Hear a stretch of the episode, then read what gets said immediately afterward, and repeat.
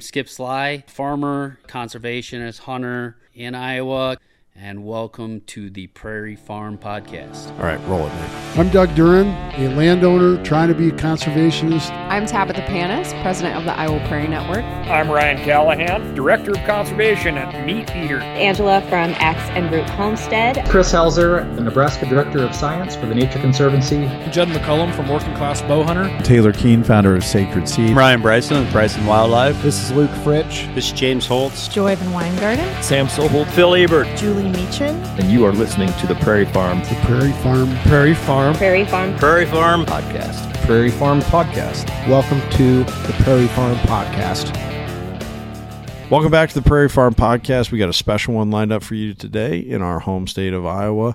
Please remember this podcast is presented by Hoksey Native Seeds. Skip, you came from Michigan to Iowa to become a farmer or became a farmer. Maybe that wasn't your original intent. Not my intent. But uh, I think that's the first time that's happened since the 1800s that somebody has left Michigan for Iowa to become a farmer. Yeah, it's not not part of the plans. I, if at a younger age, I would definitely would have said it would be impossible. But I really just came out here to buy um, a little farm to have a good place to hunt. And where I grew up, I really didn't have a good place to hunt. It was all overrun, destroyed, uh, degraded, just awful, awful, awful. And I just started traveling around the country, and finally um, came came on to Iowa and realized that this is where I wanted to stay. But um, yeah, the goal was is to have a little piece of ground that I could hunt, that I couldn't get kicked off of. I couldn't, you know, other people weren't out screwing things up for me, and um, that was the goal. And it it just turned into you know what I do now, which is my full time job and farming and managing my farms and fixing up farms and anything under the sun that has to do with the outdoors and conservation. Mm, that, yeah, that's awesome. That that that leads me kind of to my, you know, well, I'm not even going to word it that way. I think a lot of people have no clue the value that whitetails hold in our state.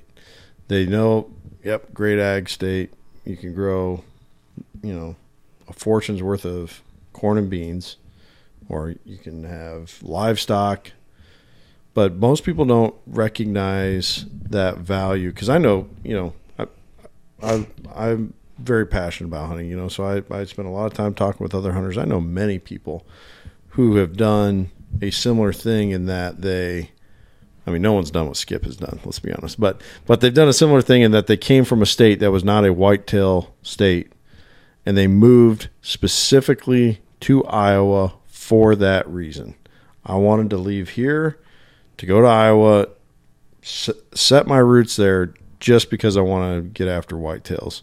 Would you agree with that? That a lot of people have no clue of that value that our state holds. Hundred percent. A lot of the residents have no clue. Um, I literally know probably getting into the hundreds wow. of guys who have relocated from other states to here, and the value, the monetary value of whitetails, or just the desire to come here and hunt a quality, uh, just a, a well balanced herd with a balanced age structure is so valuable because there's an army in other states that loves to hunt, that just mm-hmm. loves being outdoors, and their states have been just flushed down the tubes. And states that were once good, like Minnesota, um, back in the '80s, was actually a really, really good state. And you had these guys that were they loved it and they were passionate about it. And, and Minnesota, in a matter of a, a, decade or two, just went down the tube. So what what happened there? They changed the regulations. They liberalized them, which is what every state's done. Hmm. Yeah. Other than Iowa, and Iowa has liberalized their, their regulations to some extent, but not not to the extent that Minnesota has, uh, Michigan, Wisconsin, every other state. They've just let the special interests change those states to ruin them. Um, and what people in Iowa don't realize is that you know this is kind of the last great state. There's a few others that are pretty good, but um, what happens is is you now have an army, an army that says, "Hey, my state just got ruined over the last mm-hmm. decade, and mm. even in five years. Like Illinois got fundamentally ruined in about a five year period while I was going there. Um, so you've got the hundreds and hundreds of thousands, if not millions, of hunters who said, "Man, I love this sport, and my state's ruined. Uh, where can I go?" and Iowa naturally pops up on the radar.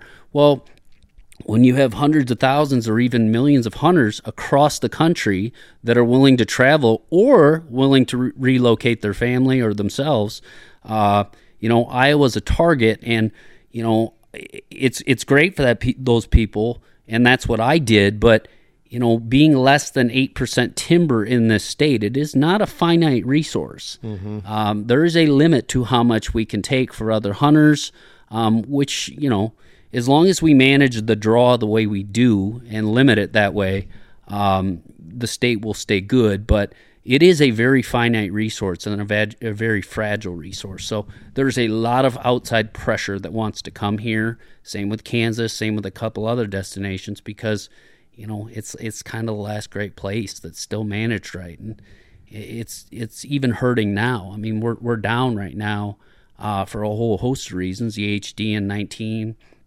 uh, just more hunting pressure, uh, the residents not having access to good quality ground, um, and, maybe reducing their standards a little bit on what they'll shoot. I mean, I would say Iowa's not as it at its peak anymore uh, compared to ten years ago. It's down, but it's still, I mean, just light years ahead of the the other states. If you look at the country as a whole, um, and how many people want to hunt and how many people want to hunt whitetail and how much habitat there is, do you think there's even enough habitat to support the amount of people that want to hunt? Not in Iowa. No. I mean, Iowa, like I said, it's less than 8% timber. It's, you know, it probably will go down to about 7% with these higher commodity prices. People are dozing in their timber.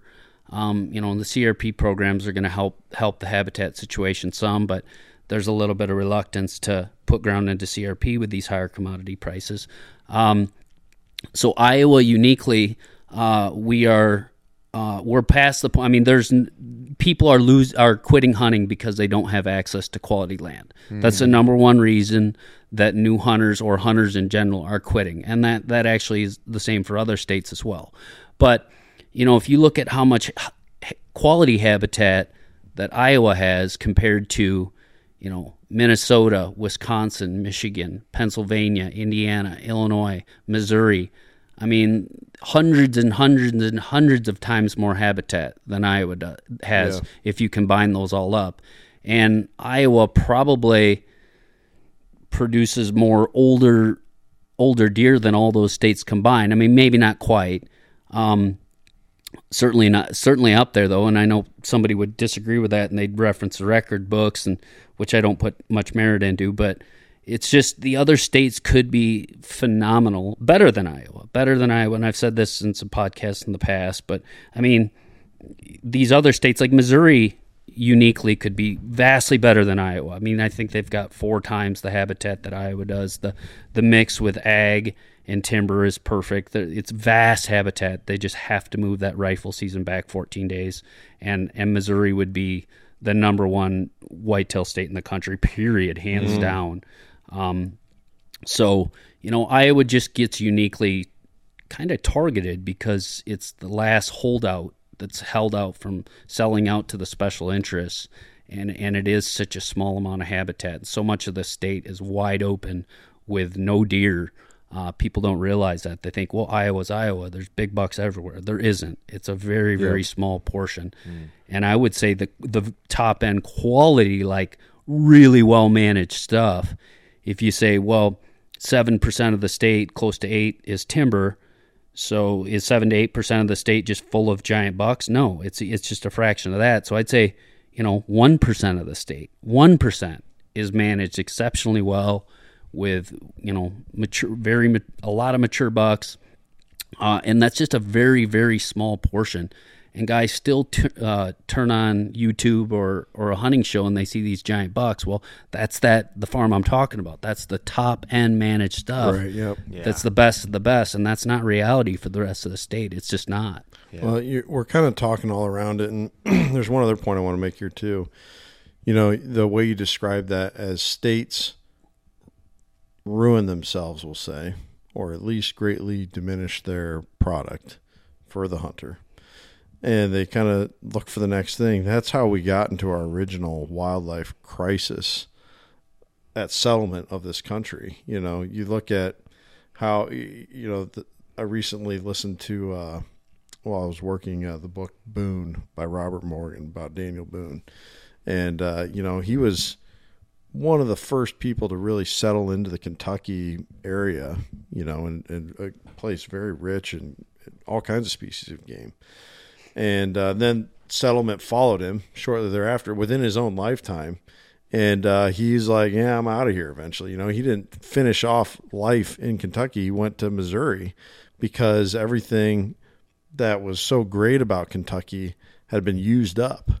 And uh, then, you know, you look well after Boone's time, you look into, you know, once the Transcontinental Railroad made it across into the West, you know, what happened to the bison herds? What happened to the, and we basically followed, you know, erasing the quality of, of our wildlife populations throughout our entire continent. And then, you know, thankfully, legislation came through and started to regulate our our and manage our our wildlife here and saved it before it was all gone. But in a way, we still have that tendency to do that as people. Know, human nature. Yeah, just this is why I left Michigan. It's why I left Michigan. I mean, I did everything from rabbit hunt, squirrel hunt, fish. It was all degraded. I mean, ponds that you couldn't. I mean, everybody took everything. You'd go mm-hmm. squirrel hunting and you there'd be five other squirrel hunters that were in there before you. All the you'd go to kick brush piles for rabbits, and they'd all been smashed in by other people. I mean, it was it's a degraded, failed, failed resource um, that the people just allowed to destroy. The regulations were so liberal, all in the the um, you know pushed as opportunities for everybody. Well, all those opportunities for everybody ruined the resources. Hmm. So I loved it that much that I said, you know, I once I realized there's other states that had amazing outdoors and just like your your story. I mean, a guy leaving Kentucky uh, to go to where it's better. I mean, that's fundamentally what I did. Now, what I I strive to do that you know is concerning with other people is when I leave a a degraded, destroyed place, I don't want to take that mindset with me and do the same right. thing to where yep. I go. And that's where you know I won't get too far into politics here, but people will leave these these horribly run uh, big cities, and they'll take the you know because they're just destroyed for the polit- from the politicians and, and the way they voted for years and years and they move to these other places and vote the same way. It's yeah. just like why? Yeah. So yeah. I want to make sure yeah when I left Michigan and I came to Iowa, I you know I adopted um, top tier conservation and management practices because I didn't want any inklings of, of what I left to to start taking hold here. And and I really do hope that the people that move here and I talk to them about this, you know, don't do the same things here yeah. that you did back at home that have ruined your state. And and you know, going full circle to your point, I mean, it's it, I don't even the places where there's lots of wildlife, whatever it may be, it's still a fragile system, and we've seen through the 1900s where big game animals have been just completely removed from states or, or whole re- regions. Some of the times they haven't even returned. Um, you know, and you you look at it with examples that are more pertinent to to today. Um, you know, I watched Iowa pheasant hunting just be ruined yeah. in yeah, five yeah, years. Yeah. Five and 10 years. I watched Illinois' deer hunting ruined in five years. Mm-hmm. Um, and I've seen pockets in Iowa that have been ruined very quickly, a matter of a few years. You know, so just from commodity prices getting high enough that people rip out the habitat, or that and and the regulations. So, ah. one example would be um, about seven or eight years ago they put a late rifle season out uh, across most of the state. I can't remember if it was the whole state, but they just liberalized how many does could be taken. And in some of the pockets, uh, you know, maybe there's some merit to it, but even even those pockets where there's high deer numbers, there's high deer numbers because these people lock up their ground and say, "Hey, I'm not participating in this crazy season anyways." And but some of the areas that were just not overpopulated, where all of a sudden there was an influx of tags, influx of killing. I mean, the, those areas are still not recovered. You know, there there's pockets where my buddies are north of Highway 80 in in Iowa. Everywhere above that, they're like, we have very few deer. If some of the cases, no deer. You know, and there's there's areas where you can see 10 and 20 miles without a tree now. Mm. Um, clearly, that's you know that's more habitat, but you know the the liberal regulations here um, have hurt very quickly, very quickly, big portions of the state, and they're they're far from recovered. And even even this season, they just added the um, the late rifle season for down here. Uh, if there's unsold tags, and it just if you follow it through, the politicians decide this stuff, which they're not educated on these issues. They're not. Yeah. Um, if you follow through the logic, it doesn't make any sense. Now, I understand why they think they want to do this, how they think they're going to go about it, but their their logic is incorrect. It's flawed.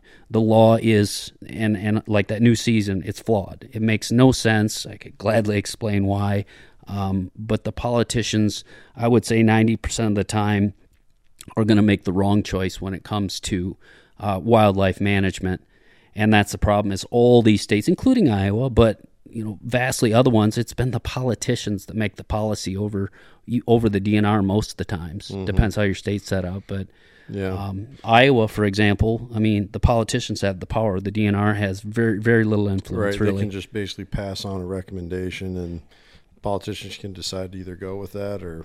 and they usually don't care Right. what the DNR has to say. They don't. They care what the insurance lobby has to say, or the special interest that donates to them or lobbies with them.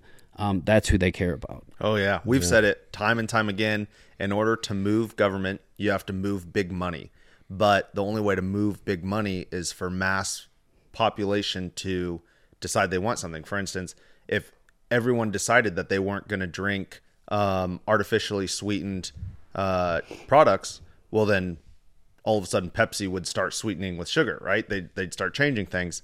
So you need a mass population to change. Then a big company puts their money and weight behind it. Only then do we start getting rules. And, and that's kind of the whole point of the podcast is to Right, educate yeah. People. So the the mass, the mass is the, the, um, you know, just us regular old folk uh, can understand what's going on and push for what's better for us and the wildlife around us. Yeah, And- and, and we we've been talking. You know, you've been mentioning bits and pieces of what these regulations are. I think we should talk about them. Let's be, you know, let's be uh, as plain as we can be here. What are the kinds of things that other states have implemented? I mean, just almost like a bullet point list that they have done that has degraded their whitetail quality. So I would say it mimics some things along what what Iowa's done, but I'll give you an example of Iowa. So Iowa's a little over four months of deer season. That's clearly over a third of the year. There is seven seven deer seasons, and there's six plus weapon choices. Well, I don't know that in any state you need a third of the year to shoot deer. Um, I, I think it's crazy. I mean, two or three months. I mean, I get it. Uh, but over a third of the year, you don't really need that. Well, that's what other states have done as well. They've made it so okay, you got a third of the year you can shoot deer, and then they say let's put every weapon known to man, and mm-hmm. and they oh. put these weapons in place that the hunters didn't ask for. You know, mm-hmm. Missouri had meetings saying, "Do you guys want crossbows or not?" And it was unanimously the hunters said, "We do not want crossbows." And guess what they got? They mm-hmm. got crossbows. I'm pretty sure in Texas they uh, they allowed bazookas. Probably. hunting bazookas. Probably. If it was for hogs, that'd be pretty cool. Yeah, yeah. Uh, it's probably just for hunting tigers now. But I mean, yeah, you you propose anything in Iowa, um, the hunters aren't asking for all these things, or in any state. I mean, it wasn't the hunters that were driving this crossbow push, which is the big one going across the country, and Yeah. some of the states sold out and uh, caved to Ravin crossbows out of New York just so Ravin could make some money. Uh, they didn't care that the resource was ruined. They didn't care that archery season got flooded and guys didn't have places to go. They didn't care. Uh, they just wanted to make a buck, and they pushed these politicians. They hired countless lobbyists, and it's part of their business model, so they can make a few million bucks to ruin a state. And it's a classic example. You know, I mean, that's how it plays out with all this stuff. Uh, if I'm an outside group and I want to change the regulations in another state, I'll just pool my money together with a few buddies and we'll go to another state and hire a lobbyist or or donate to these politicians so we get you know get what we want approved. Um, and, and they're taking in that case they'd be taking my side over the residents and over their own voters And by definition, those politicians should be gone. They should be that they're not representing their people. They're sellouts. That's what people are disgusted with with politics is the sellout politicians, and and that goes on all the time. But that's where people got to pay attention, uh, get organized, and and stop it because Yeah. you know that that's not how our system should work, and those people should be gone. Um, oh, 40 something, episode 40 something, we interviewed Ryan Callahan um, from Meat Eater. He's Meat Eater's conservationist, and his podcast, Cal's Week in Review, super good. I actually hadn't heard about it till Kent was like, hey, we should try and get this guy on the podcast. Um, and he talks about all the different legislation that has to do with public land and conservation and things like that over maybe 30 minutes a week. He said, Hey, these are the issues. This is what's going on in your state. And he says over and over again in every single episode, make sure you're telling your local, state, and federal politicians what you think. Email them regularly. Call in. Be be telling them. And and I think a, a big part of it is is we're not we're not doing that. Nope. Or, you know, and and Yeah. I, I I we did this year in Iowa. Really? Yeah. So I probably have talked to. I'm trying to get to every single one of them. Um, I personally got to talk to every maybe, single one of the politicians. Yes, and, everyone in the Senate and everyone in the House. Um, I've met with. I met and had a good discussion with maybe a quarter of them. I probably have talked to half of them, uh, and I want to get to the other half uh, in the next year or two. But you know, the I, all continuously over and over and over all i heard was we don't hear from hunters we don't hear from hunters i don't know anything about hunting you know we hear from the angry farmers we hear from the insurance companies we hear from these lobbyists that the crossbow companies hire or these people that want more tags. We hear from them we don't hear from the hunters. So we got very organized this year. There was when you say we, who's we? we would be um, the people, the the hunters of the state, and I would say the biggest force uh, that represents these people would be the Iowa Bow Hunters Association, which everybody must join. They should join it.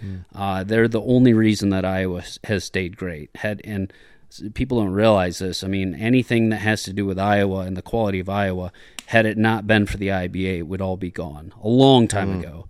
So they're they're the only one that has hired a lobbyist uh, to fight back. That will fight back against special interests, and these special interests are coming coming in against the IBA, the Iowa Bow Hunters Association, and the people to make money. The IBA is Oh, not yeah. there to make money. They're just there to preserve this great last fragile state. They're just there to preserve it.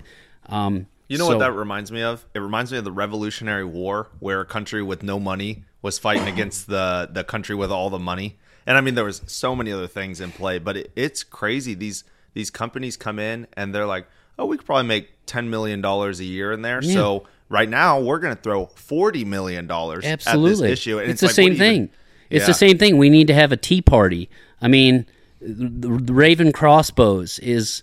Uh, I mean, it's it's a shameful what that company has done to different states, and, and I know there's a couple other crossbow companies that join up with them, but they're the ones that did it in Iowa.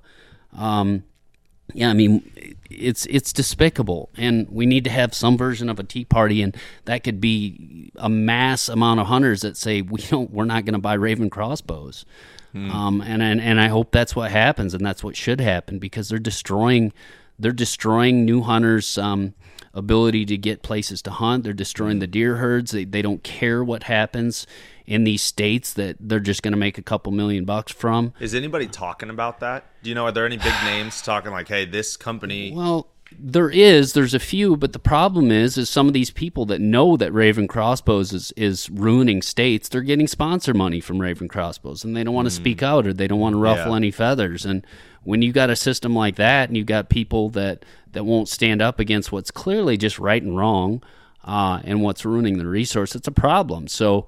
You know, people need to be asking Yeah. whoever, you know, this hunting celebrity, this guy that produces this video, whatever, where do you stand on these issues? And it needs to be made public because trust me, I know these, I know a lot of these people, and there's some good ones and there's some ones that I'm just like shake my head at. But uh, where do you stand on this? Listen, the you know whatever group, Ravin or or some of the stuff with um, selling tags or more more this, more that, more tags. You know, and when we don't have access, where do you stand on these issues and publicly discuss this stuff because um, they're on the wrong side of it, and if they bury their their head in the sand because they're getting paid by them, that's a problem. Yeah. You know, it's it's selling out our industry. Uh, if you want to call it that, I mean, the hunting industry, selling it out like that, not speaking up for what's right and wrong, is what's going to ruin Yeah. it. Though I mean, if if we can't as a as a as a podcast and, and people who have been working with us, if we can't convince people that there is value in life past the dollar, we're gonna fail. Like that that's where it's gotta start. Like, hey, you gotta know that making more if, if all if all the world wanted to do was make more money and conservation and all these other things and like experiences didn't matter at all then sure you know uh, pull up every single tree kill every single deer who cares but if there is value more than just the dollar which i would say most value is actually more than the dollar Oh, yeah. um, then then we've got to do something about it and the problem is when companies come in and all of their value is in the dollar then, then So- really tough You're exactly right. And where we win this, though, is we have a group of people that are in hunting not for money. You know, you're not in this, let's just be honest. A lot of people are not in this just to feed their family. I mean, I eat the meat, I utilize the meat, I love the meat, but I can go to the grocery store. And what I spend on a pound of venison, even at a basic level, is obscene. So, Yeah. I mean, it's crazy. Yep. So it's not about the money. So hunters as a group are not driven by money. You know, people who buy land to hunt on are not driven by money. You know, the majority. Um, they would go buy tillable land or commercial real estate or something. They're not driven by money. People who want to conserve the soil, who want to do regenerative agriculture, who want to do agroforestry, are not driven by the money. They're driven by the passion. So, what I'm saying fundamentally is when you're dealing with a group that is not driven by money, that is driven by passion, by morals, by ethics, when those group, when that group of people joins up and gets organized, they can beat the sellouts and the lobbyists and the special interests every time because they have the facts on their side. They're not doing it for selfish interests. They're not doing it to make money. They're doing it to preserve, to to make things better, to uh, improve opportunities for new pe- new hunters or new um, new farmers or, or people 50 years down the road. You know, and they want to leave the, the earth a better place. So all that needs to happen is these folks need to get organized. And the one example of the Iowa Bowhunters Association, there there could be a million different variations of that. Whether it be you know groups of farmers that get together um, and organize, or you know every state should have a group that represents the hunters of that state that defends definitely. against the special interests. So uh, the hunters, the conservation, all these people, they they will win this fight if they organize because they have the truth on their side, they have the facts on their side, and they're not driven by the just the dollar, just the dollar with all the detriments that these special interests are. That is so yeah. good. Yeah, that's that's a great point, and I like how you said that you have the truth on your side. I often think of that. You know, it's it's actually if you do your homework, it's pretty easy to win those arguments. You know, as far as if you're if you're wanting to argue with somebody who believes in regenerative ag or sustainable ag, and somebody who doesn't, you can point to a long list of reasons for why your standpoint is factually correct. Yeah, and But- more people need to just get get a little bit of guts to do this and a little bit of guts to speak up because you've lived a lot of these hunters or farmers or conservationists they've been in this world for a long time you know the information now it's just saying okay I'll, i'm willing to discuss it or debate it or whatever and more this the more that this can take place in public um, social media wherever and the people are expressing their views uh, they can win the debate. I mean, I debate any of these issues. If the special interest said, "Hey, we, we want to do this," and you know, um, like the crossbow lobby, I got to debate the their lobbyists at the Capitol. Um, I'll debate any of these guys because they don't have the facts on their side. They just they just have a paycheck Mhm. uh, that drives them. I've got the Mhm. information. Uh, I care about it. I'm not looking to make money, but we, we have the facts on our side. And the more people that do that, um, we, we can win these issues and, and we can actually make some advancements instead of taking all these steps back on a lot of these issues. Now, there is a lot of issues that, that we're making big advancements on though too. I mean, the conservation stuff, the farming practices, uh, Yeah. prairie restoration, the stuff you guys do, CRP, um, you know, carbon sequ- sequestration, all that stuff. I mean, uh, there's a lot of positive things that are changing for the better as well. So I'm definitely not painting a negative picture here whatsoever. Um, it's just how do we change things that are, are problematic, and there's there's definitely a solution for it. Yeah. Yep, for sure. So, you know, that was that was an awesome segment to this whole interview there, just talking about why Yeah, that could be its own podcast. Yeah, well, That- well, we're talking. minutes. You know, we we joke sometimes that Iowa is the whitetail state, but but we really are. You know, some other things that we could put on there too is it's very challenging to come hunt Iowa as a non-resident during uh, the rut, which is another par- part of that point. We uh, only allow bow hunting during our our uh, peak rut time frame, and um, we also. Uh, you know, as far as the crossbows go, it's limited to people who, you know, have some kind of disability or it's the way this is the way it should be. right, exactly. Seniors, disabled, Or uh, you you, can- can, use a crossbow. or you can use it when uh, you're giving up the chance to use a muzzleloader. Yeah, And- use it late season. Yep, late season muzzleloader. And here's the funny part: is you can look at Iowa, and anybody with just a drop of common sense around the country can say, "Yeah, Iowa's regulations are by far the best." Mm-hmm. What? Why wouldn't other states copy this? Right. We do not have a patented regulation system. Right. Please copy us. And like, I want these other states to copy us. Even if I'm never going to go there, I don't have a selfish interest in here. Here, I want states to be better because I know what it's like. I know what it's like to hunt a dozen different states, and Iowa's by far run the best. Um, Kansas used to be right up there. It still is pretty darn good, but um, you know, I'd love to see Kansas make some changes and get better, even if I never went there again, just for the new hunters, for for access to quality land, and you know, you go across to Missouri, which is substantially degraded from Iowa, and what's the result? Because I'm there all the time. The land is far more leased up. The outfitting is prevalent all over. It's more about money.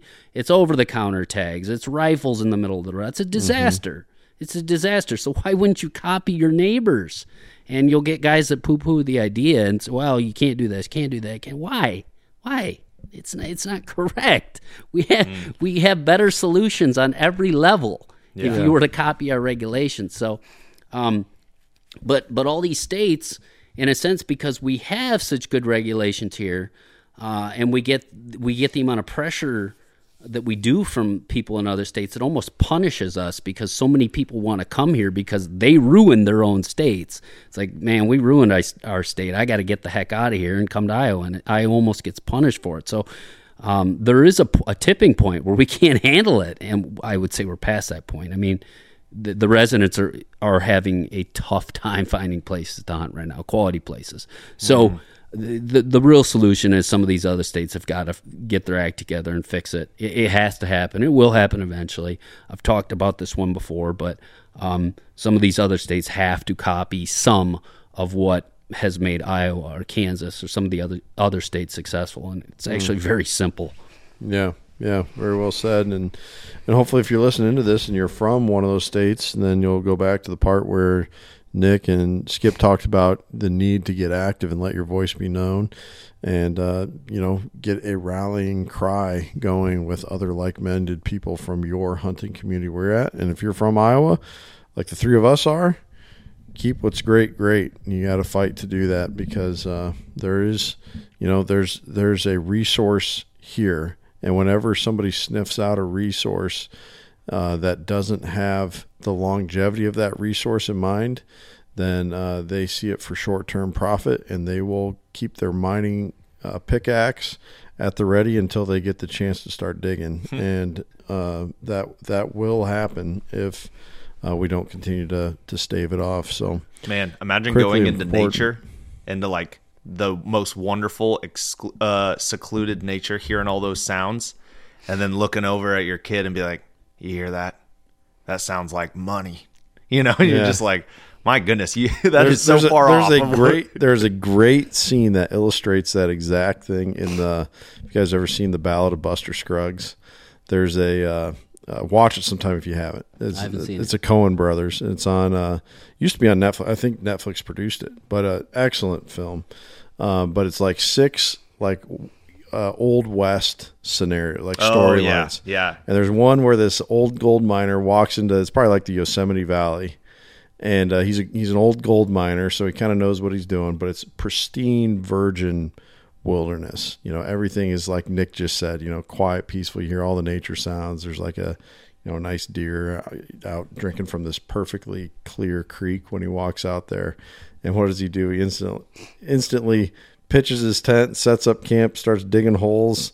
You know, test holes looking for gold, and he digs way back into that pristine valley and uh, it's not long before you know somebody finds him there, and they start looking at what they can gain too, and and so uh, it, it's That's a good, human nature. Yep, it's it's an illustration of you can just look at it as what can this give me, and um, you know, and to some extent we do need to look at it like that, like because we got to sustain ourselves, but don't look at how rich can it make me? Just just look at how can this sustain me? Maybe is a better way to say that. And uh you know then you'll realize that you gotta you gotta give and take with nature and from a hunting standpoint that's part of it as well. And uh, you, you can't just always be taking off the land. You got to be giving back to it. And of course nick and i we do that you know we we mostly preach the well and really skip too in a lot of ways preach the habitat side of that. But also there's very much so a political side of that too where you have to you have to put on your political activist hat and uh, you got to get the work done in those fields as well And a lot of times it's people chasing after that last dollar. Like, listen, Mhm. you could get two hundred and twenty dollars to rent your farm out for somebody to farm, or you could get hundred and ninety dollars to put it into CRP. Okay, that's a thirty dollar difference. Some people be, I have to have the thirty dollars. Do you really have to have it? And do you realize there's a cost to that thirty dollars? You know, they're tearing up your Mm. soil. You're having Yeah. erosion.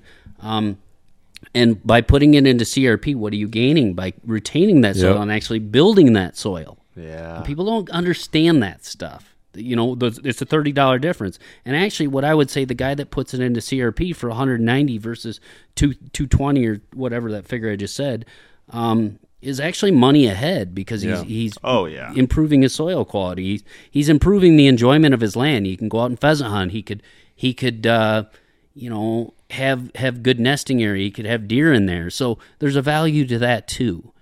Um, so I, I just think a lot of the problems come down to when everybody just wants to chase the last dollar, and it's like some of the guys around here that put their their ground up for rent on an auction, and one guy bids them out by twenty bucks, and they don't realize that that guy doesn't take great care of the ground. He, Yeah. he really isn't putting out the proper. Nothing parties like a rental. Yeah, Nothing yeah. parties So like a rental.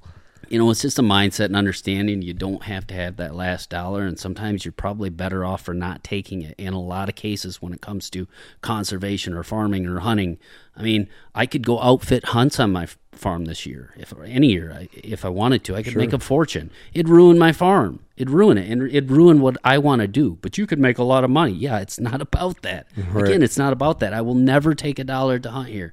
I have never taken a dollar to hunt my farm. I will never take a dollar to hunt my farm. It's not about money, and I don't need that last dollar. Mm-hmm. Yeah, yeah, very, very well said.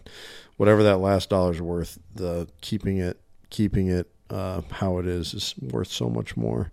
Absolutely. So, Skip, deer hunting is obviously something you're very uh, passionate about. Um, I am as well. Uh, it's it's something that uh, really is more. I think a lot of people that don't hunt look at it as, oh, that's their hobby. Uh, no, it's kind of your lifestyle, and uh, it shapes. You know, it shapes how you do things.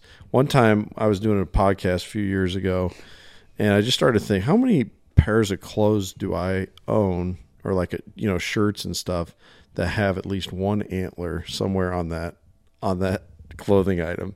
And then I started like counting in my head just off of the shirts that I commonly wear. It, it was ridiculous. It's something that you, when you really get into it, you identify with. It becomes No your, doubt. your identity, you know. Yeah. But you've also, through that, become a farmer, kind of accidentally. They go hand in hand. Yeah, They really do. They yeah. go hand in hand. Yeah, so- gathering, hunting, gathering, and farming. Man, it goes back like ten thousand years. and there is a lot of people who don't get into that part of it, or they're like, "Eh, I do food plots. I'd rather even pay somebody to put my food plots in." Some people are just not good at growing things, Mm. you know. And there's things I'm not good at, like uh, go rehab a house, go flip a house. Uh, I would literally probably flip that house. It would fall down. I, I'm terrible at it. I mean, there's things I'm horrible at, but I'm very, very good at growing things. Um, and if you have that natural ability, the two go hand in hand. And forestry management uh, compared to deer management, they're very similar. There's a lot of parallel similarities between those two. So the natural, um, you know, combination of farming and forestry management, all the things that go around whitetails, just I mean, it just blends perfectly, and that's why it becomes a 365 day. I mean, I don't spend that quite that much time on it. I try and take some breaks, but I mean, 330 days out of the year, I'm out here doing stuff. Um, I'm working, I'm farming, I'm you know whatever it is, forestry projects or my fruit tree nurseries or whatever it is. There's a, a, a gazillion things to do. Um, so yeah, they, they match up perfectly. Um, and How did you get in? How did you jump into Yeah, farming? yeah. How did you end up with that? Oh, okay. So really, I'll speed this up as fast as I can. So maybe t- ten years old, I'm guessing. Uh, I had a little garden in the city, and then and then I got into deer hunting, and I put a little food plot in the middle of the woods, and nothing grew. And then, uh, I mean, I was awful. I was terrible. And then when I bought my first farm, um, even this is 20 years ago. The food plots were cr- crazy big back then. People think it's a recent thing in the last 10 years. No, it, people Yeah. were obsessed about it 20 years ago. Just a little different, but um, so I wanted food plots back then, and I wanted to do them successfully. So I got successful food plots 20 years ago, and then you know I didn't like the way some of the farmers did corn or beans or this or that, and I'm like, oh yeah, I'm going to do it on my own. And eventually, my corn and beans on a plot, which is not that hard to do, but they turned out better than the farmers because you know I could take the extra time to baby it. Yeah. And then I just said, well, if I can baby these plots, why can't I baby a field and do it like this on a field? And I did it on a field, and they turned out really, really well. And then I just realized if if my fields can turn out really, really well, why, can't I do this for a living? And then I just kept increasing it. I just saw an opportunity to increase, increase, increase, um, and I did. And then, you know, I did have a setback in there where commodity prices went in half, and that kind of uh, set me back in my chair a little bit. But, um, you know, I just adjusted. I just adjusted and changed my path. And, um, you know, in, in certain years now, I'll farm a lot. Certain years, I won't farm as much. If I got a lot of stuff I'm putting into CRP one year, then I'll rent more out. If I'm done planting CRP that year, no, not a lot of projects, I'll farm more. Depends on commodity prices. Depends on a lot of things. But You are the most flexible farmer I have, because we've talked about this a little bit before. Um, I haven't. I don't think I've talked to any other farmer that does things like l- large amounts of land like that on a year to year basis. Most of them are locking in like five or ten year things, and and it's just really cool to see that. Oh, this this can be done. This can happen on a year to year it- basis. It's got almost to be an advantage that you're a first generation farmer. You know Yeah. where you're where you. I didn't you learn under- the you bad under- habits. You, yeah, you understand conventional ag, but you weren't brought up in yes, conventional ag. there's there's a lot of bad habits I didn't learn. Now there's a lot of good, simple things I didn't learn too. So it's a double edged sword. I did Right. a lot of stupid, stupid things. What was your biggest? We talk about this all the time at Hoksey. Peyton and I go back and forth on who's made the biggest mistake money wise uh, Me. on the farm. What what what?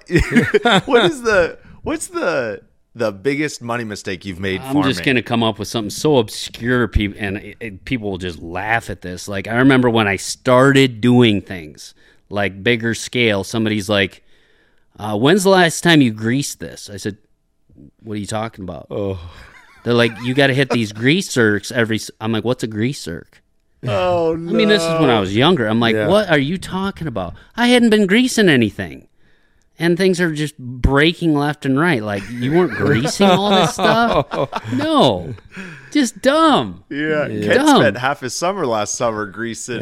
Tens and tens of thousands of dollars because I didn't grease things. yeah. Now, I learned that lesson one time and I got laughed at. Like, you don't know what grease zerks are? I'm like, no, I don't. I don't. And uh, Yeah. that was a long time ago. I learned that lesson really hard uh, one year, and then I've religiously greased things ever since. Yep. dude.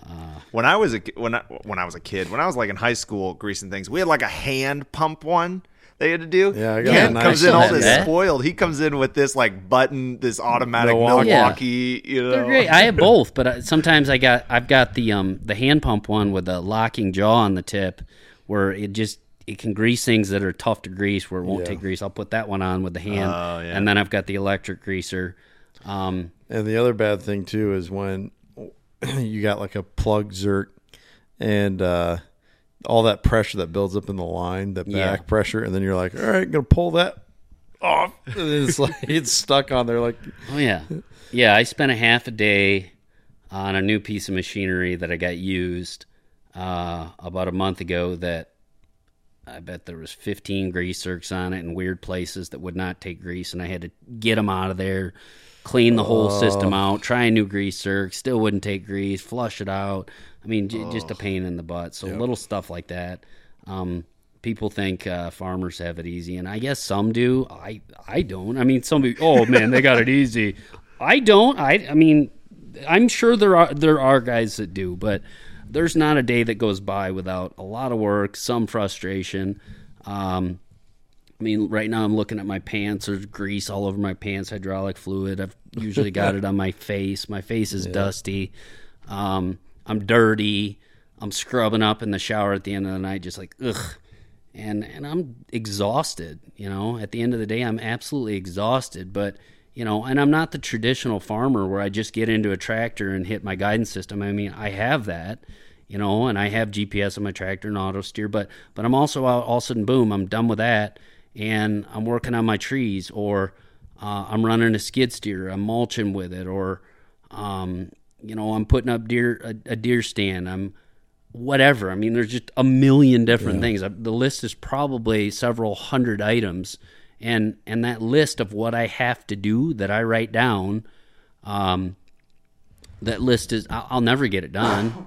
And I always just have. I was telling you guys earlier. I always have to take the top of that list and work off the top. These are the most pressing, and there's things at the bottom that every year are just going to get neglected and not quite done right. So, and I'm trying to improve on that every year. But, um, and I'm my own worst enemy. I mean, everybody says, uh, I don't know what the saying they use. Um, uh, basically, I, I inflict this on myself. Like, you know, you you cause all your own Yeah. problems here. You know, like instead of ordering, uh, you know, twenty fruit trees, I'm like, no, let's get two thousand fruit trees. Did you do? When did you? How many trees did you try and grow your first time you grew trees? Because I heard you on a podcast one time being like, "Don't do any more than fifty, but probably why don't you 20. shout that podcast out was the Exodus Oh, podcast. yes. Yeah, Yep, so my yeah Exodus. Um, Great guy. So my first tree planting, I bought a tree planter and I ordered uh, ooh, over ten thousand trees. Oh my goodness, Yeah. Skip.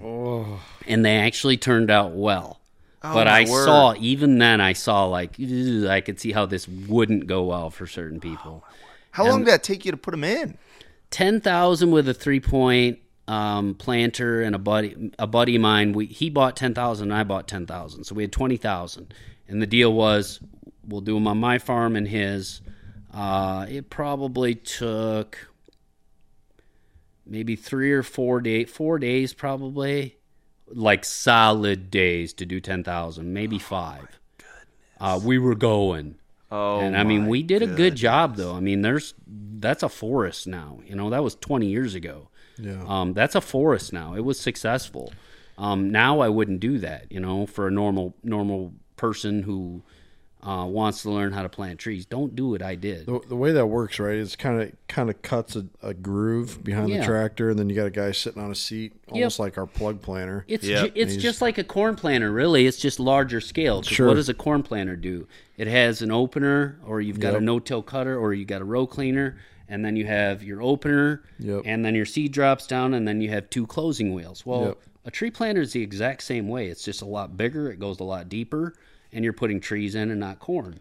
and you just you know you got to be conscious about how you set your roots in there so they're they're flared in in a natural fashion. They're not J rooted and tipped up stuff like that. And then you know where your soil line is, and you're not putting too too deep or too shallow. And then you go back through all these rows and check them to make sure they're sealed right. And you know, and and I burn mine down with herbicides in advance, and I do proper weed control. And if Oh, there's yeah, a drought, I water. yeah. 'Em. Yeah. How did you water ten thousand trees? You just pray for rain, or yeah, and I built I built up the organic matter. I picked really good soils. Uh, there's some different things guys can do. Some people would do rye and crimp it over. You had Um, good soil and you didn't use it for corn? Yeah. What are you doing, Skip? Yeah, I, I could have made an extra couple hundred dollars. He was he was unbulldozing ground. That's yeah, the- no, that's the I, I had the first I had people pulling up at my house yelling at me. I had one farmer yelling at me. Uh, oh my goodness! Tells me I got no business with that tree planter in this neighborhood, and he's bulldozing trees out, and I'm bringing them in, and uh, I'm usually yeah I've, I've done the opposite of what a lot of farmers have done many many times. Oh, That is a badge of honor when somebody's yelling at you for that. That's something. Oh, that was that was an easy one. I You're just beaming with a smile. Yep. oh man. Yes. You yes. changed my mind. Yep. That's Sure. right. Yep. Yeah. Yep. Thanks for sharing your feelings with me. You really got me. Yeah. No, I that's but- that's awesome. But I think they do a lot of things wrong. I mean, they put uh, they put cows in their timber when they don't realize they have three thousand dollar walnut trees in there, gorgeous white oak trees, Yeah. or they put so many cows in there that there isn't good quality trees anymore. And my forest is properly managed. It's a retirement plan plus some. Oh, yeah. I'll be able to utilize that before I'm retired. I already have. Uh, and they're completely neglecting that or letting it go to waste. So, you know, there's a lot of conventional practices I just think are, are really problematic uh, or, or extremely wasteful at best. Yeah, yeah, that's that's very well, very well said, and a lot of a lot of different things to take apart there and learn from. You know, I love that idea of a retirement plan with your trees. You're right. Most people don't view that part of the that part of their ground as having that kind of value. Now, I do think uh, we talked with Steve Hansen, who's a mutual friend of all of us here. Um, he talked about when he was getting into uh, buying up farm ground here in Iowa. He he was there in time. He's like, I see how this is about to take off. I'm getting in now, and um, we talked about, and we you and I kind of talked about this too today, Skip, when we were driving around, just what the price of land was when when you were first getting into it, and um, how it was mostly that marginal ground that can't be row cropped. People saw that as having no value. But then when you look at it from okay, what is the timber value? When you when you get that Oregonian perspective, right? You know, go pretend you come from a logging state for a second here.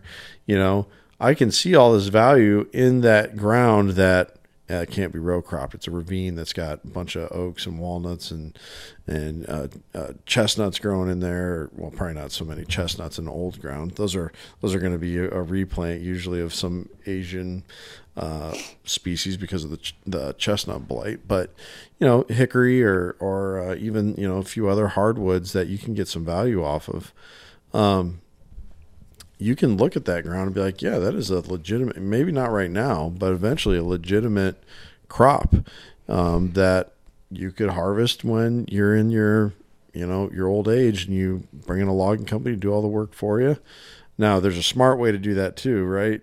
Ch- Uh, Skip, you got to be smart about No doubt. what- So uh, there are some studies. This is going back ten and twenty years. I can't remember where I read them. It might be in the state of Iowa, but loosely, and I'm making these figures up, but I'm certainly not far off. There were studies that shown that showed Midwest timber, and I believe it was Iowa.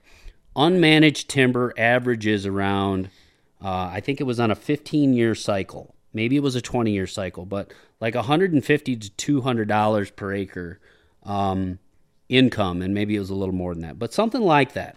Managed correctly, you know, and and I'm not sure how back they started the management, but you can get timber to produce 150 200 dollars to go to like tenfold, like 1500 to 2000 managed correctly.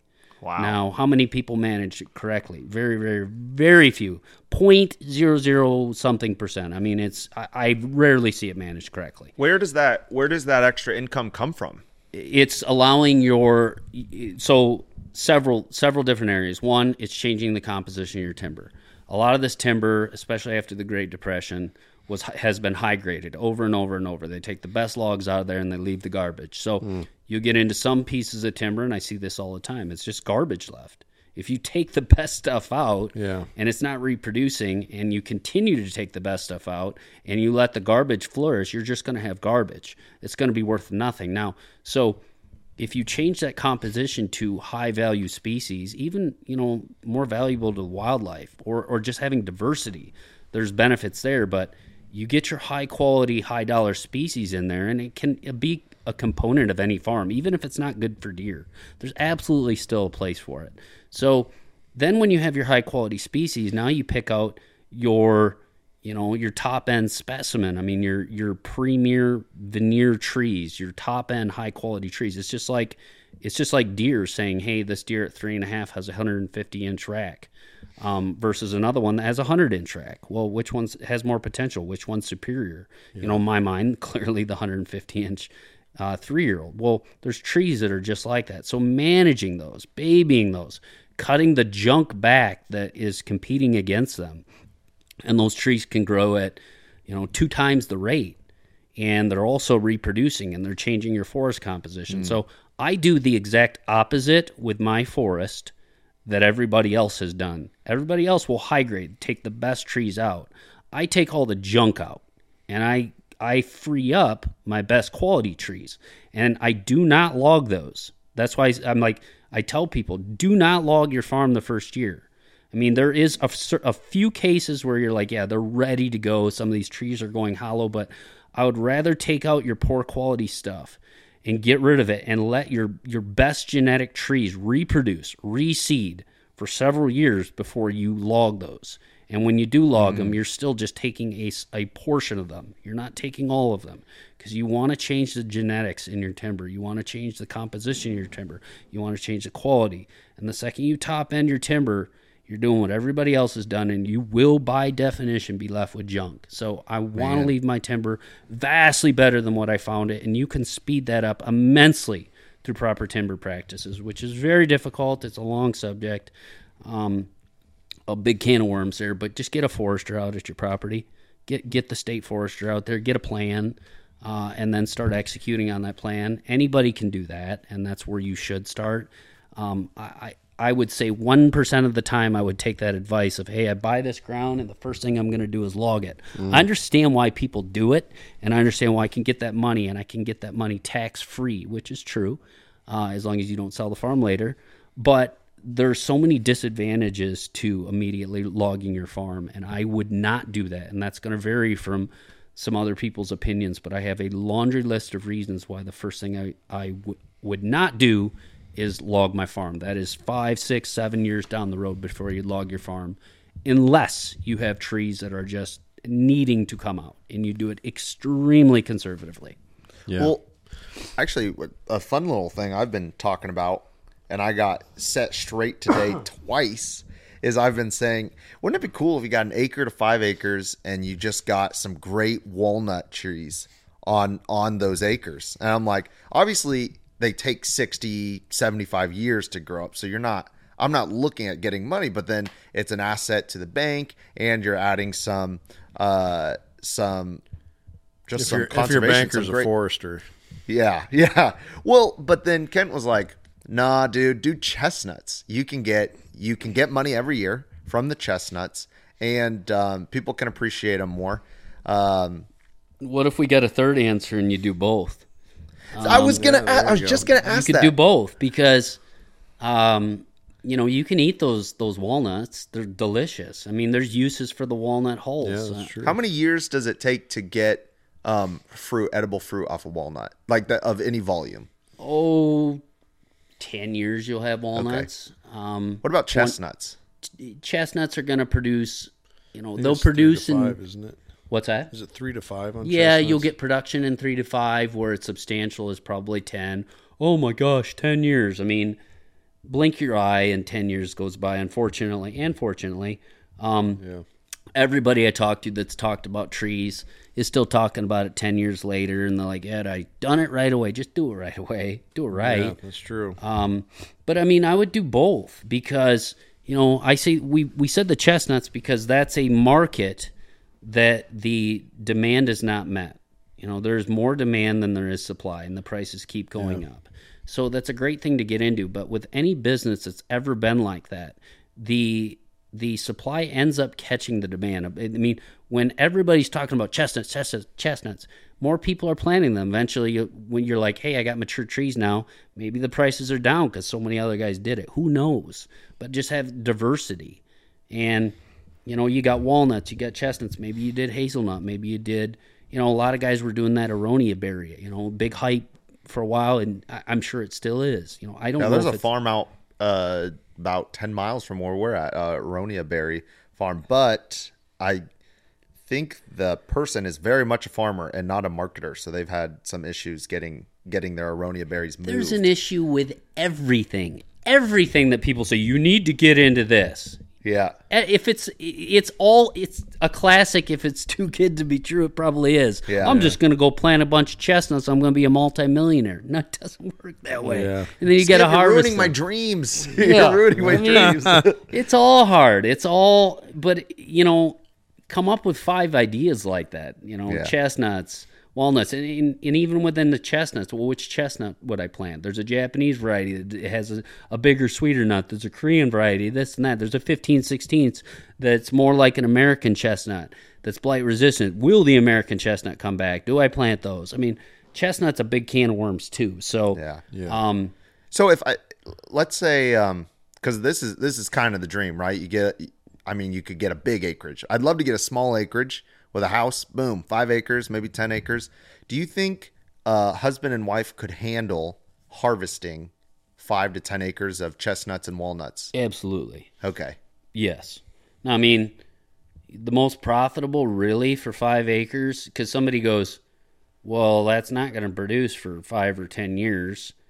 And if you're not okay with that, I'm okay with that. And I'm o- Yeah. also okay with if it rains down chestnuts and I don't pick up a single one, or I just pick up a few to eat and the critters eat them. That's okay with me too. I Yeah. just like having them. But you know, I mean, I'm nothing I'm going to get into, but probably local produce. You know, you got five acres and you can do, um, you can gl- grow different fruits and vegetables and stuff like that to sell uh, locally. That's probably going to be your most profitable item in reality. Well, my grandpa was just telling me there's a guy in California. He has one acre. He produces hundred thousand dollars of produce. He just does it really well on that one acre. Isn't that wild? I'm not that old, Nick. I was the one that told you that. No, no, no. You told me about someone out in like New Jersey. No, no, this no, is a this guy was YouTube in channel. California. Hundred thousand dollars on one acre. One acre Is he in organic. Colombia?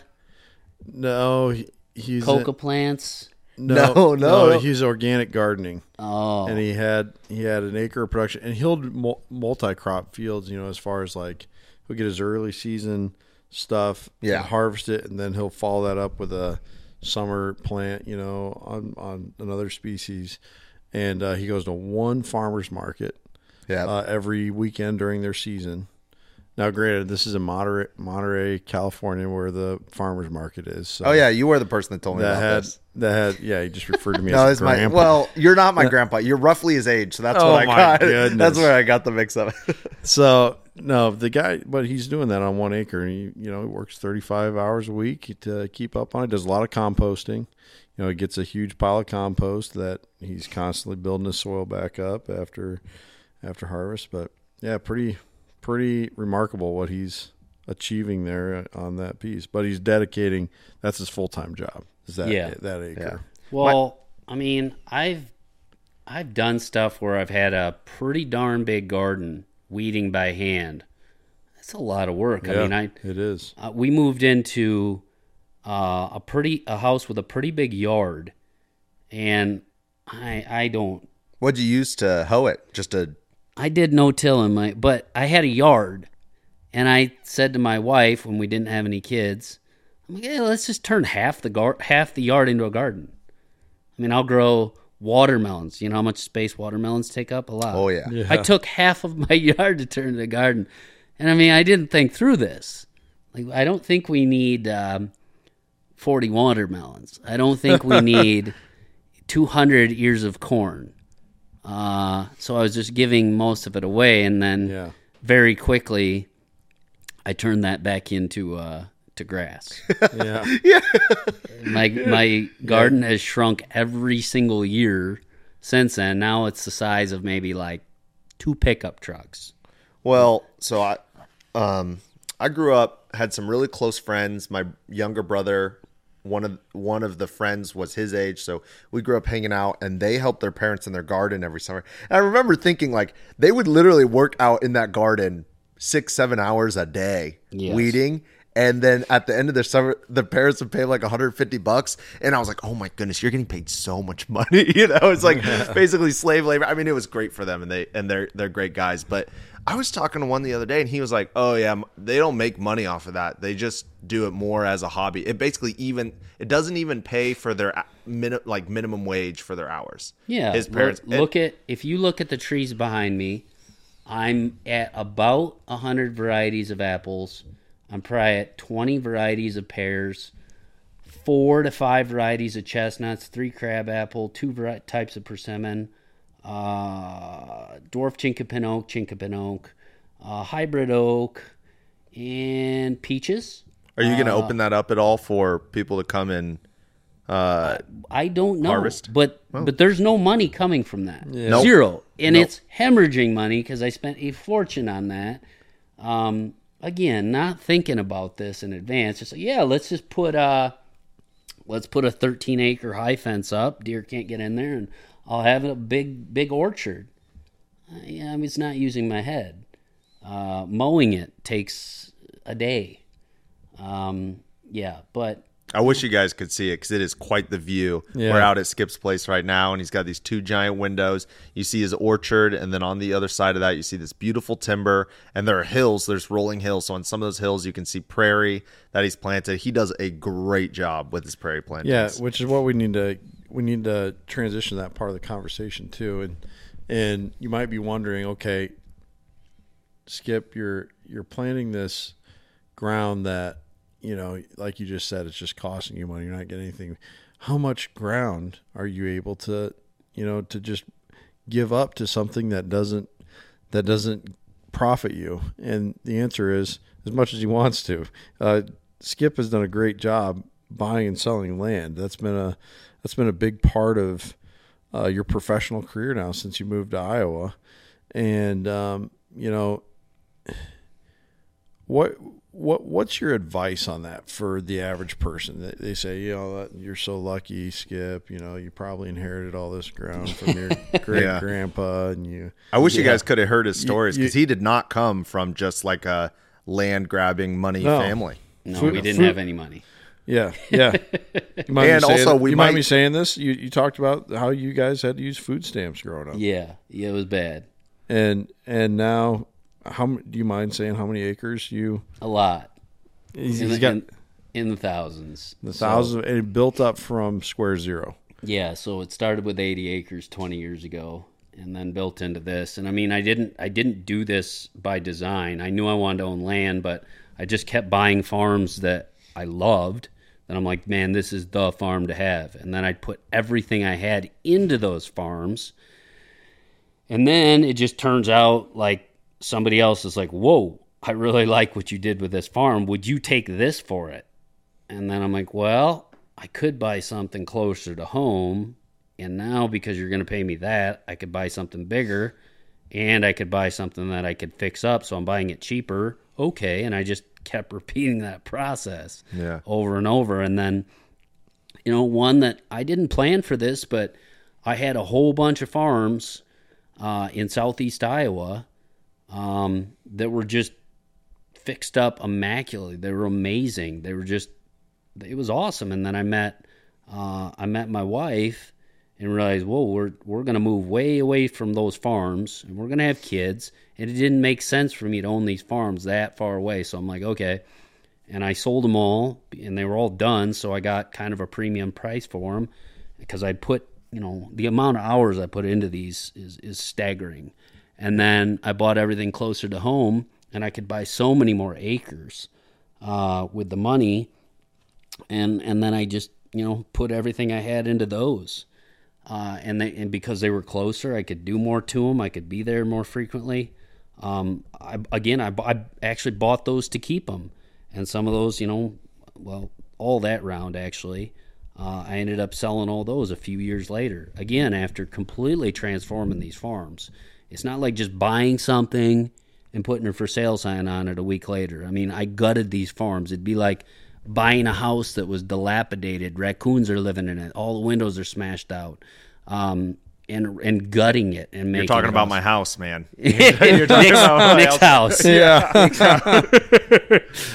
um, so yeah, that's what I did with farms. Is the same what people do with houses, gut them. Uh, I did that with farms. I just totally transformed them.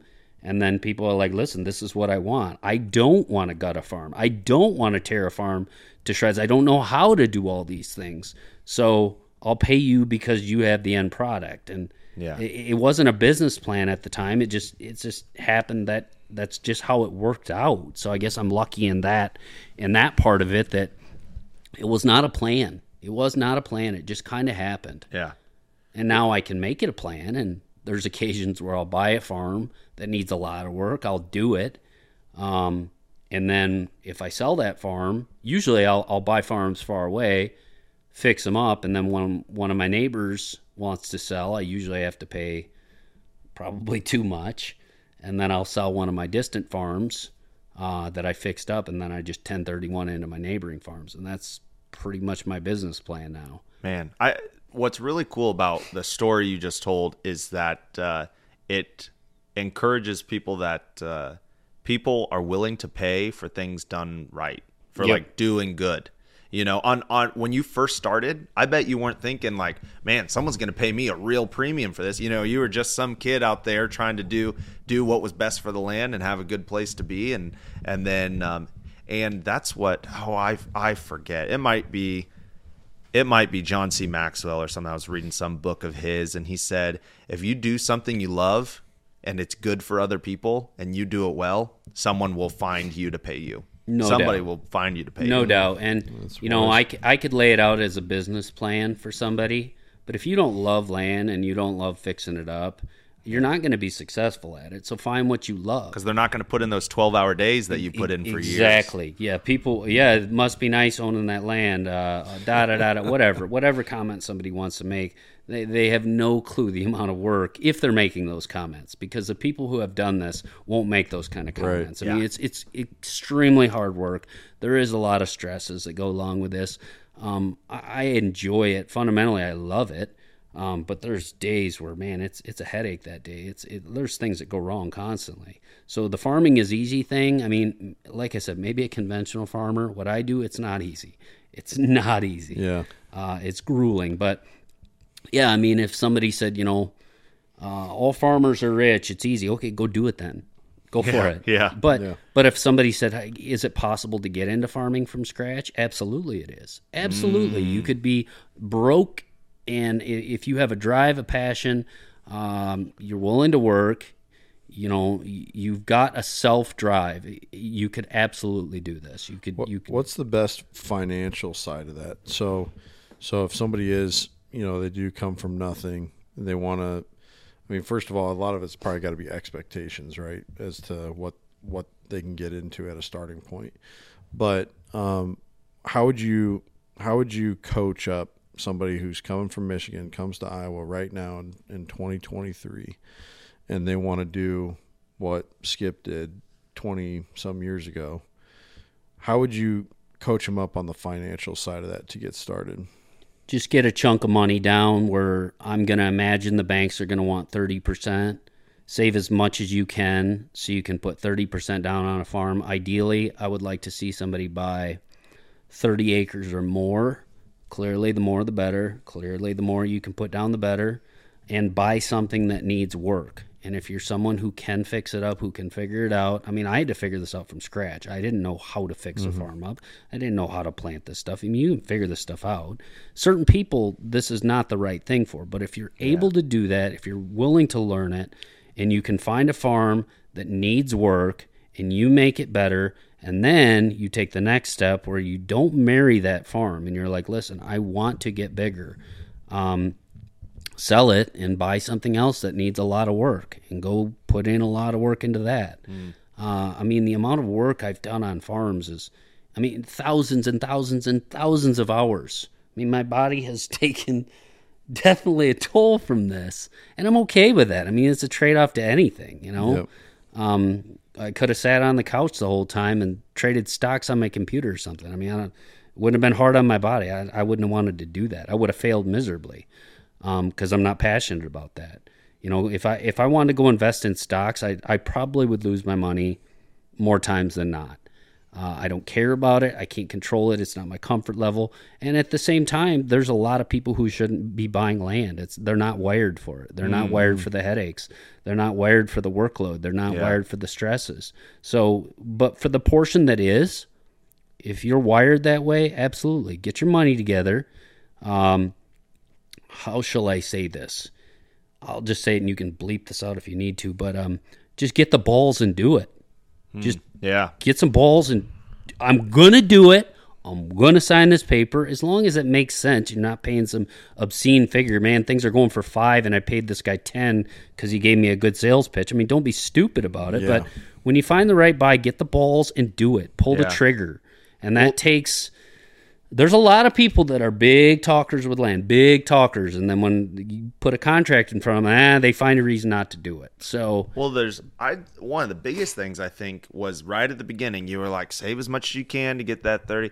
The what I think kills people from being able to make that first step is they see a real nice shiny new truck. Oh, it's only seven hundred dollars a month. You know, Yeah. yeah. They got the new truck. They got the nicest TV. They're paying rent at a place that's probably a little little too high for them. They bought a house at the maximum the bank so they could. So there is no savings account. All right, I'm going to just know? offend most of the people listening right now. I'm just going to do it. Um, you start out with a truck on a payment. You're not buying land. You're done, and you're setting you're setting the course up for the next decade, two decades, three oh. decades of your life by doing that. Skip. You never get out of it. I know people who never get out of that cycle. You just ruined several people's day that are You about know, to we listen used to, to we used to do car payments, and one of, that was one of the best decisions my wife and I ever did was get out of that. There are good used vehicles out there for a fraction of the price. We were all just joking around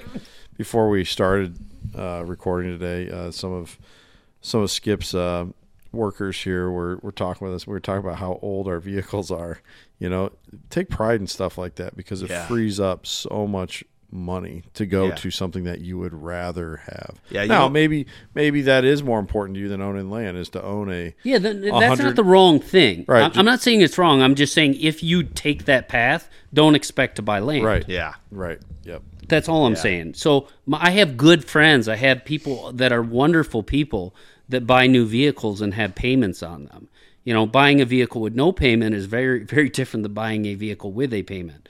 Um, buying a vehicle with a payment, you know, oh, it's seven hundred bucks. What's your gas? Well, there's another three hundred. What's your insurance? That's another hundred.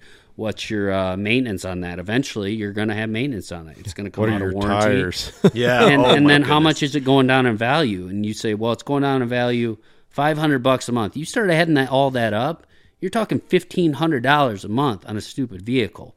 Oh Well, yeah. Yeah. Which is like two rent payments in, yeah, in most of it's, Iowa. It's Yeah. insane. It's insane, and those are the pe- uh, sometimes those are the people like I can't buy land and uh, I don't have all the you, the luck that you ha- other people have or whatever. No, Yeah. it's not luck. It's that that like I said, I'm gonna take some people off with that one. Uh, sometimes sorry, it's good. but- sometimes it's good to hear the um, hard truth. But though. you know, let's just say you buy a piece of junk, a piece of garbage, uh, for two grand that is embarrassing to look at, which I don't really care. Um, and you're like, geez, every year I'm going to have to spend two thousand dollars on maintenance, and, and a lot of times it isn't like that. If you buy like an old Toyota, like I got sitting out there, it hardly on. ever breaks. Oh yeah. So even if you spent two grand a year, just fixing it up. And you're like, the car's only worth two grand. I still spent two grand fixing up. Which not, maybe you don't do that exactly, but you're still money ahead. Yeah. Just Yeah. don't have a car payment. Uh, payment uh, payments on anything. Fundamentally, the only thing I would suggest having a payment on is is a farm and you know maybe a house. Um, I had a farm payment before I had a house payment. I mean, I lived in a little box just because I was never around. I was single. Um, I, it was just a roof, and I crashed there at night, uh, and I was out working. So you know, I lived in the cheapest apartment I could, and I had Come a on. farm payment at the time when I started. Uh, so just keep your expenses low. Have don't be afraid to spend money on your land Yeah. and improvements on your land. And you're able to do that by not having all these crazy other expenses that people have in life. And um, We're, we've been talking about a bunch of different topics from from hunting and farming and, and buying land. Um, I listened to a podcast called Founders, real big popular podcast where this guy just goes through biographies and autobiographies of the most influential, powerful, and rich people that have lived in the past like 400 years. And he said that he lists like three things that he thinks almost every single one of them has in common, and they all and one of them is they all started really frugal. You do not have to live very frugal. We're just saying if you don't if you start from no money and you want to get where you are um, comfortable or better off without you know like cutting corners and stuff like that. If you want to do it honest, frugal's part of it. I'm know? still frugal. Yeah. I'm still frugal. The one the one area I'm not frugal on is Trees. Yeah, put, putting money into my farm. Yeah, yeah. You know the tile I put in, the terracing, the stuff I do to save topsoil. Uh, the cover crops I put in where they'll have a benefit down the road, no doubt about it. Uh, the fruit trees, the the timber practices that I do where I'm running, you know, that skid steer with that mulcher out there is not cheap. Yeah. Uh, and I mean that's not paying me to run it; it's costing me to run it. So Yeah. Yeah. um, but I'm still frugal. I mean, I'm frugal with, I mean, a lot of my clothes. So- I had a shirt on the other day. Somebody goes, "Oh, I saw saw that game. I didn't even know what shirt I was wearing. It was like a 2012 baseball shirt. I don't even know where it came from. I just there's certain things I just don't care. And granted, Yeah. I'm married. and I'm 44. Uh, I don't care about certain things that are just wastes of money. Oh Um, yeah. so I mean, I after twenty, well, I mean, my whole life we had to think of money. Money. We don't have enough money to pay our bills when I was young. So how do I save money on this? How do I save money on that? I've had to live that way since I remember. I mean, since I was a very very little kid, um, and I'm not going to change it just because things are more comfortable now. Now, I have e- even when I do get money now, I still. I, I'm just smart about it. I just Yeah. I don't spend them. I spend my money on wasteful things. Yeah, and money snowballs. So No if you save ten dollars today, that's two hundred dollars at the end of your life. You know, so I don't know. I I really really like the um the story you have going on here because you could look now you could look at what you got now and be like man that guy or your neighbors could look at you and be like that guy's got all the land you know around here what a what a, but there's two things that i think heavily justify um, the property you ha- have around here. One, uh, it wasn't just given to you on a platter. You you earned it, and there is something about uh, some blood, sweat, and tears that makes me think that people, you know, uh, deserve things a little more. Second, you treat it well. That is another thing. A lot of people they they work really hard in their life, and then they get to a point where they quote unquote make it, and then they just start treating their employees like crap and and treating their assets like crap and you know spending all their money or or maybe they end up passing away and then their kids end up just treating it like Yeah, third, third generation usually bankrupts a business. Oh, yeah. I mean, second sustains it. I don't know how the model works, but first Usually, builds yeah, it, second sustains it, yeah. third third puts it down the tubes, which Well, I've seen that a million times. Henry Ford's grandkids had in their like corporate building they had their own like very high level chefs and they'd have servers come and serve the C-suite people lunch just like hamburgers but on like a platter with white gloves you know it's just like absurd stuff What what forced those kids of Ford or whoever? What forced those kids to have that fire to get up and work? That that just natural, almost like a panic, almost like if I don't do this, I'm not gonna make it. Nothing. There's Yeah. nothing that says if you don't work, you're going to be in big trouble. They never had that because they knew they would never be in big trouble. Yeah. And I grew up where we were always in big trouble. Yeah. We were always we couldn't make our bills. We couldn't pay for this. So I've always had that and I've always had that instilled in me and it's something I want to instill in my kids. You know, my kids are working. My my son's 12 years old. He's got 8 lawn jobs right now. I mean, and he, he he has a better work ethic than I did, and that's that's the business I started when I was about 10 or 11 years old, is lawn businesses. Um, and I mean, he's killing it. And he's like, "Hey, Dad, uh, I want to put this money away to save for land." And he said that to one of his uh, lawn clients, and they looked at him kind of funny. You're like, "Oh, you're not going to use it for video games?" Or that? He said, "No, I'm saving for land." And I said, "Well, how much do you want to put away?" For? I said, "Well, how about if we put half of your money away for land?" He says, "Why just half, Dad? I'll do all of it." I said, "No, you, you I'm could- taking the other half as taxes for living in my house. he uh yeah he wanted to put it all in i'm like no you got to enjoy some of that money you earned it you got to enjoy it um so he's gonna but yeah we he started a i don't know a mutual fund that my father-in-law takes care of um and he's putting that money away towards land and i'm just like listen and i tell i tell the neighbor kids that too i'm like listen if you start now because they they ask me about land all the time kids in the neighborhood I'm like, if you start at 12 or 13 or 14, by the time you're in your 20s, do you know how far ahead you'll be? Oh Yeah. yeah. Oh, One of my especially with you know zero expenses right now, living under Bingo. Oh, their, yeah. their parents' roof. One of my Bingo. best friends, he didn't do it with land. He did it with houses. He did it with real estate, um, residential real estate. But he, you know, he'd he'd very hardworking family. Worked all while he was a kid. I think his when he was six, his parents gave him a salary job to go clean their um, laundry uh, laundromat every single week or This is something. And also the hero that gave Nick running water. Yes, yep. He flew. He flew from Alabama. Like called me a Wednesday morning and said, "Hey, I'm flying in tonight to fix your water." What a legend. Well, so he was like six. You know, had a job from that moment on. Had responsibility. Has never worked hourly in his life. Got to 18. It was like two weeks after he turned 18. He said, "I'm going to buy a house. I'm going to use it to. I'm going to. I'm going to buy a rental."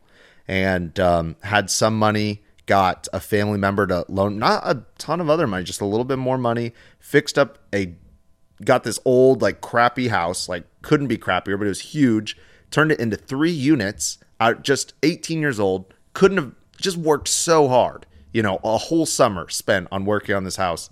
Um and you know, he's 26 a day. He's got way more houses. You know, it snowballed very quickly. Whereas most 26 year olds that I know haven't paid off their car yet. For sure, haven't paid off their college yet. You know what I mean? And and he's just a high fly and, and sitting nice and and still still going, still got a huge drive to um, to do things and help his community. And uh, to me, that's just amazing that he started younger and and it snowballed really hard very quickly. Yeah, yeah, yeah. Time is the most valuable commodity, and uh, you know if you want to get into the game, you got to start now. Whether that's for planting trees or whether that's for uh, saving up for that thirty percent down payment on some some ground. A lot of good things uh, taught to us day by day. Man, we have so many things we didn't cover.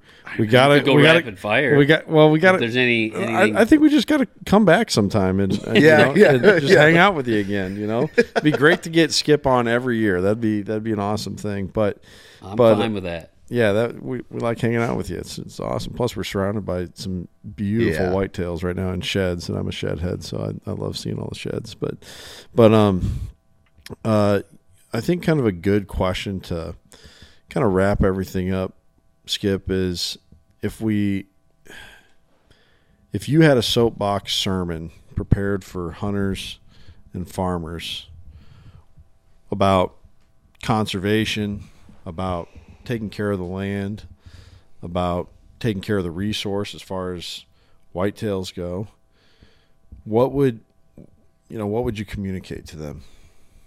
You got to preach one sermon.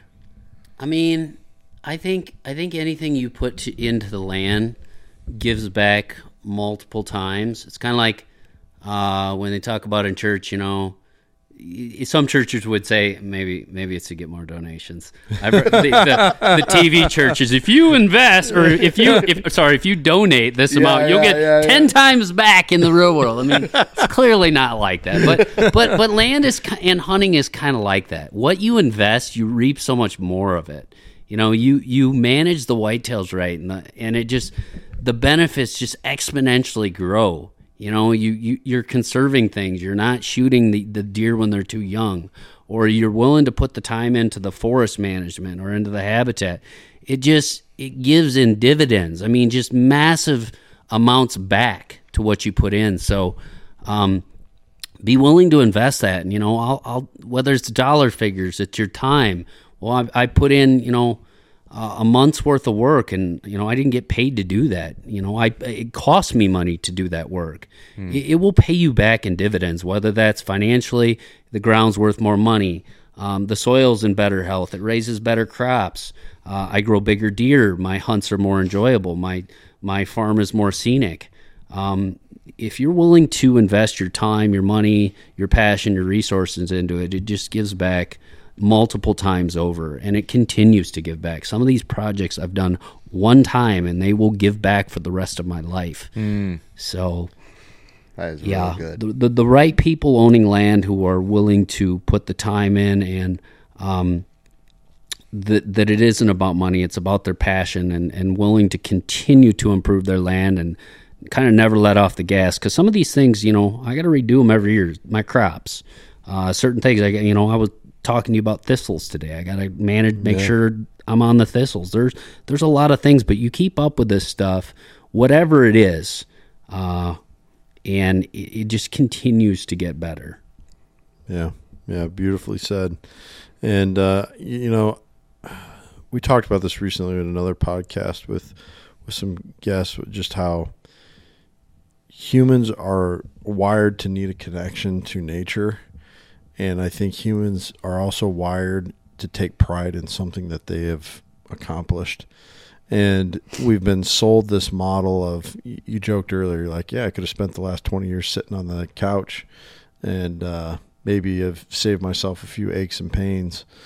Um, but I think that's a model that has been pitched to a lot of people, and a lot of people, I think we could be safe to say the majority of people have taken the bait on that model that the dream life is to be as comfortable and as as physically effort free as possible.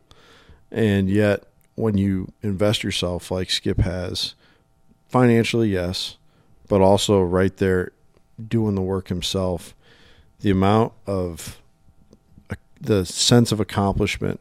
You know you were describing earlier like when you take a shower at the end of the day. That's how you know you're a farmer. You shower at night. You have to. Yeah. you have to. Get get all Yeah, the it's a disaster. different tractor fluids and and all the stuff that's you've been either chopping or mulching or or whatever in the day washed off of you. That exhaustion uh, i heard a guy once describe it uh, as being bushed. When you feel bushed at the end of the day from that physical effort there is not a better feeling. Yeah, I mean, you go live, uh, you go live a cushy night or a, a cushy life, and a lot of these people will be like, "Yeah, I have to take Ambien to sleep." Well, you Yeah. go put in a day at the farm, Yep. you don't have trouble falling asleep. that's right that's exactly right you go to sleep physically tired instead of just There's no doubt. I think people who are out there working who, um, they're actually doing physical things throughout the day. I mean, there's no doubt if I have a day where I sit at a desk, I'm just more lethargic. I'm not as perked, perked up, and I go out to the farm, and I'm. And there's no doubt I'm happier.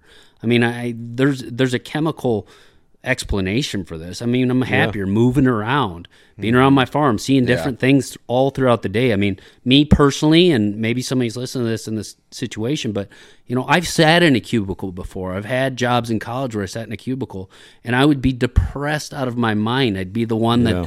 Is going to the doctor asking him for antidepressants the size of horse pills. You know, if I had to do that, I'd be so depressed. Uh, I, and and I'm not. I love what I'm doing. I mean, you know, I'm in nature every day. I have my dream job. Um, and, you know, there was a point in, in my life where I had to work and I had to work for somebody that wasn't my dream job.